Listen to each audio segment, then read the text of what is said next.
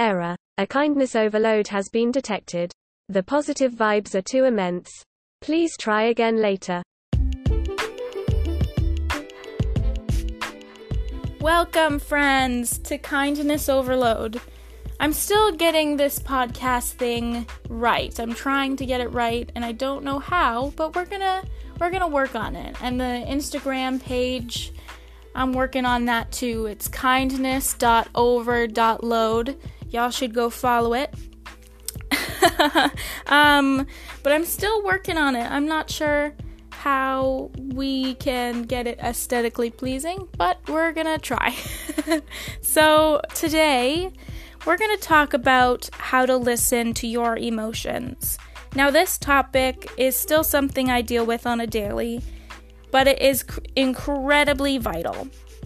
So, before I start, I just want to put out there, put a disclaimer out that I am not a licensed therapist. And if you need help, and you feel like you um, uh, can't do it on your own, can't do um, anything on your own, you need to go and seek professional help. And this is not professional help.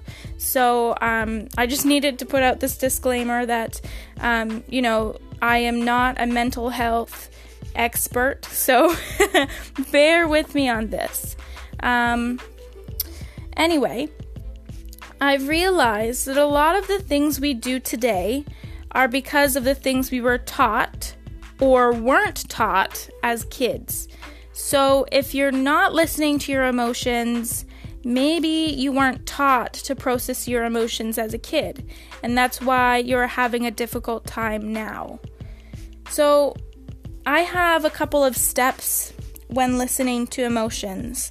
And my first step is to identify what you're experiencing. So you gotta search and seek what you are feeling and just sit with it.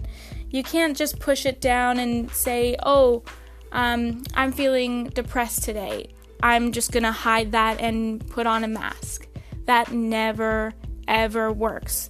So, you you can't judge yourself for feeling these things. So if you feel sad or you feel um, guilty, don't judge yourself for feeling it, but simply observe it and accept it.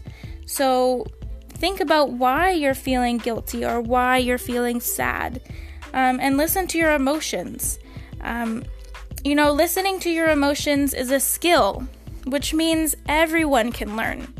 Everyone can learn how to do it. It just takes a lot of practice and let me tell you, I'm still practicing too.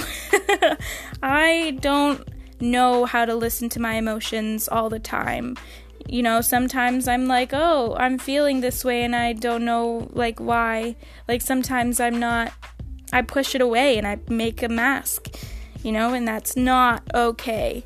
Sometimes we do it um but make, making a mask of your emotions just doesn't it doesn't feel right and you end up exploding later. So it's never helpful to mask and hide your emotions.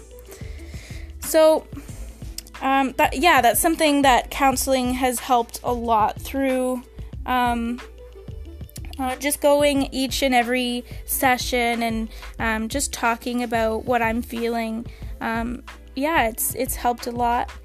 Uh, and sometimes I rate my emotions from 1 to 10. I know it sounds like absolutely weird and I don't know, it just, it definitely sounds um, like I'm going crazy. Like, oh, I'm feeling sad today. I'm gonna rate it. but it helps. It helps. So it just shows the level of intensity. Um, it helps determine like what you may need. So if my sadness is at like a three, then that shows that I may need like a tea or just to talk to someone. Um, but if it's like a 9 or a 10, then I may need to talk through why I'm sad. And if it's so intense, um, I may need to ask for help.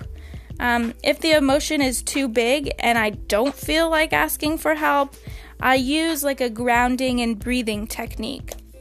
So, this just means like I go outside and I sit or stand and focus on my breathing. Sometimes, like, I stand firm and press my feet on the ground so I can physically feel it um, and focus on one thing.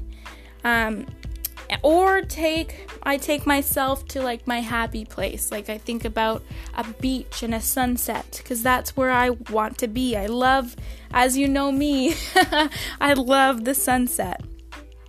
Um usually when we find ourselves feeling our emotions, we push it down. And we push it down so far where we explode. So I'm going to tell you something my counselor once said to me. Your emotions, like picture it, your emotions are like a beach ball. So if you keep pushing that beach ball down under the water, you will, like, it'll eventually burst. Um, and it'll shoot up, right? It'll shoot up, shoot up unexpectedly. I mean, you don't know where it's gonna go, right? So, this is why it is so important to take the time and sit with your emotions. Um, this may sound confusing, scary, or exhausting, or even impossible, but that's in- completely okay. It's going to take some time and some practice. Um, you know, some things to ask yourself when trying to identify your emotions um, and getting deep into why you feel that way um, are like, what are you afraid of? Why? what what are oh sorry. What or who are you angry with? And why? What are you sad about? Why?